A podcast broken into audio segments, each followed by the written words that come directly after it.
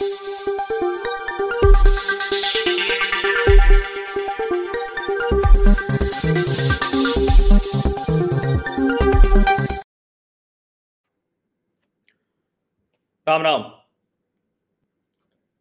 किसी राज्य में चुनाव निष्पक्ष कराने के लिए अर्धसैनिक बलों की तैनाती बहुत सामान्य प्रक्रिया है। किसी भी राज्य में।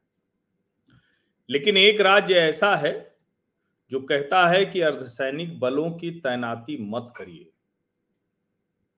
और वो कहता नहीं है सिर्फ़, वो राज्य की सरकार उच्च न्यायालय के आदेश के बावजूद अड़ जाती है कि नहीं, केंद्रीय अर्धसैनिक बलों की तैनाती नहीं होगी, वो सर्वोच्च न्यायालय चली जाती है। और वो सरकार पूरी बेशर्मी के साथ केंद्रीय अर्धसैनिक बलों की तैनाती को यह कहकर कहती कि नहीं करने देंगे कि केंद्रीय अर्धसैनिक बल आएँगे तो केंद्र की सरकार, यानी जिस राजनीतिक दल की है भारतीय जनता पार्टी, उसके पक्ष में मतदान करा देंगे। ऐसा अनर्थ कभी आपने सुना है भारत के लोकतंत्र में? लेकिन ये अनर्थ पश्चिम बंगाल में बरसों से हो रहा है। बरसों से हो रहा है, उस पर कोई बात करने वाला नहीं है। और उस पर अगर कुछ बात किया तो कम्युनलिज्म से अकेली लड़ने वाली नायिका ममता बनर्जी, सेकुलर नायिका। अब हालाँकि कौन सा कम्युनलिज्म और कौन सा सेकुलरिज्म क्योंकि ये जो कम्युनलिज्म से लड़ने वाली अकेली नायिका है, इस महिला के राज में, और ऐसा नहीं कि टीएमसी के कार्यकर्ताओं की जान नहीं जाती है। टीएमसी के कार्यकर्ताओं की भी जान चली जाती है। इस स्थिति में उच्च न्यायालय जो कहता है, वो सुनना चाहिए। हालाँकि फिर वही बात है कि जिसको सुनना चाहिए, यानी उस राज्य की सरकार को वो तो सुनने को तैयार ही नहीं है। वो तो कई बार उच्च न्यायालय ऐसी गंभीर टिप्पणियाँ कर चुका है, लेकिन फिर भी उन गंभीर टिप्पणियों को भी बिल्कुल कान देने को तैयार नहीं और अब जब कहा, क्या कहा है? कि चुनाव हिंसा करने के लिए नहीं हो सकते। हैं ये सुनते हुए लगता होगा कि क्या चुनाव हिंसा करने के लिए भला कैसे हो सकते हैं? चुनाव तो इसलिए होते हैं कि वहाँ लोकतंत्र आए और चुनाव हिंसा के लिए हो जाए। ये दिखा रहा है कि कैसे लोकतंत्र पश्चिम बंगाल में बंधक है। सर्वोच्च न्यायालय ने उच्च न्यायालय के निर्णय के विरुद्ध गई जो याचिका थी पश्चिम बंगाल सरकार की, उसको खारिज करते हुए जो एक लाइन कही है ना, वो बताता है कि कैसे लोकतंत्र पश्चिम बंगाल में बंधक है, वो प्रमाणित करता है, साबित करता है। Holding polls can't be license for violence. यानी चुनाव कराना हिंसा के लिए लाइसेंस देना नहीं है। SC dismisses plea against Calcutta high court order. On central forces deployment 8 जुलाई को होना है। जिस दिन से ये शुरू हुआ है, उसी दिन से मारा मारी चल रही है। हर पार्टी के जो कार्यकर्ता हैं, उनकी जान चली जा रही है।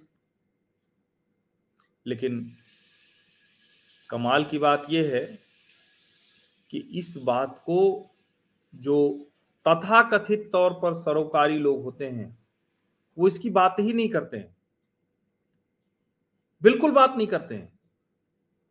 सुप्रीम कोर्ट में ये याचिका आती है तो सुप्रीम कोर्ट उस राज्य में ऐतिहासिक तौर पर जो लगातार हिंसा होती रही, कोई भी राजनीतिक दल सत्ता में रहा हुआ, साठ के दशक से आज तक वो प्री इंडिपेंडेंस और पोस्ट इंडिपेंडेंस जो हिंदू मुस्लिम रॉयट्स है, उनको छोड़ दीजिए। डायरेक्ट एक्शन डे जो है, उसको छोड़ दीजिए। उसके बावजूद ये सब होता रहा। और अभी विधानसभा चुनाव के बाद हमने देखा था कि कैसे पश्चिम बंगाल के लोगों को अपना घर छोड़कर असम के धुबरी जाना पड़ा। ये सब हम देख चुके हैं। लेकिन सर्वोच्च न्यायालय ये बात बता रहा है, सब बता रहे हैं, फिर भी अगर तथा कथित वो जो सरोकारी हैं सेकुलर हैं, वो जो एक जमात है, अगर वो इस पर बात नहीं करती तो इसको क्या कहें? उनको ठीक लग रहा है कि लोकतंत्र बंधक रहे। सर्वोच्च न्यायालय को कहना पड़ रहा है कि भैया लाइसेंस नहीं है ये हिंसा का। और कलकत्ता हाईकोर्ट ने तो 15 जून को ही निर्देश दे दिया था राज्य चुनाव आयोग को। और अभी आगे भी है। कहा है कि जो फोर्स होगी, वो कोई कम नहीं भेजिएगा। इतनी फोर्स के लिए कहा है, जानते हैं? बयासी हज़ार केंद्रीय अर्धसैनिक बलों की तैनाती की बात की है सर्वोच्च न्यायालय ने अपने ऑर्डर में। बयासी हज़ार। आप जरा सोचिए कि पूरे राज्य में कानून व्यवस्था की क्या स्थिति है कि अर्धसैनिक बलों की तैनाती करनी पड़ती है और अर्धसैनिक बलों की तैनाती का जब उच्च न्यायालय निर्देश देता है, तब होता है, उस पर भी राज्य सरकार नहीं करने देती है और अभी तो नया चलन शुरू हो गया है। सफ़ेद कपड़ा और फूल रखा जाने लगा है घरों के आगे। ये जानते हैं क्या है? कि नामांकन मत करना, नहीं तो तुम लौट के नहीं आ पाओगे। तुम्हारी पत्नी विधवा हो जाएगी, यही सफ़ेद साड़ी उसको सफ़ेद धोती, सफ़ेद कपड़ा पहनना पड़ेगा। इस तरह की स्थिति पश्चिम बंगाल में हो गई। कोर्ट को कहना पड़ा कि जैसे 2013 में हुआ था, वैसे ही तैनाती करनी पड़ेगी। 8 जुलाई को चुनाव है, चुनाव से पहले ही लगभग हर दल के कम से कम एक कार्यकर्ता की हत्या हो चुकी है। अब ज़ाहिर है, सत्ता तो इतनी बेशर्मी दिखा रही है कि वो उच्च न्यायालय के ही निर्णय के खिलाफ जा रही है। तो और क्या क्या वो करना चाहते होंगे, वो जरा कल्पना कीजिए। और अभी तक नामांकन जो रहा होगा, उसको लोग कर पाए होंगे, कितने नहीं कर पाए होंगे, उस पर जो सत्ताधारी पार्टी के नेता प्रवक्ता हैं, वो राष्ट्रीय टीवी चैनलों की बहस में हँसते हुए कहते हैं कि किसी के पास इतने लोग ही नहीं है। अब सफ़ेद कपड़ा और फूल अगर रखा जा रहा है तो भला बताइए ना आपकी कितने लोगों का साहस होगा कि जाकर वो चुनाव लड़ लें? कितने लोगों का साहस होगा? और मैं तो कह रहा हूँ कि भारतीय जनता पार्टी विधानसभा में अगर सतहत्तर सीटें हासिल करने में कामयाब हुई और इस सब के बावजूद कामयाब हुई तो इसको आप यूँ भी देख सकते हैं कि लोकतंत्र को बंधक बना लिया गया है पश्चिम बंगाल में, इसकी वजह से भी सही नतीजे नहीं आ रहे कहीं और ऐसा नहीं हुआ है। कहीं भी और ऐसा नहीं हुआ है। हर जगह न तो अर्धसैनिक बलों की बलों की तैनाती की ज़रूरत पड़ती है और जहाँ ज़रूरत पड़ती है, वहाँ की सरकार उसके खिलाफ सर्वोच्च न्यायालय तो नहीं ही जाती है। सिर्फ़ यही एक बिंदु है जो पश्चिम बंगाल के असली हालात हमारे सामने रख देता है। कि किस तरह से सत्ताधारी पार्टियों ने दशकों से वहाँ लोकतंत्र को बंधक बना रखा है और पिछले एक दशक से अधिक समय से जो जिसको कहते हैं जो टीएमसी का उभार हो जाना,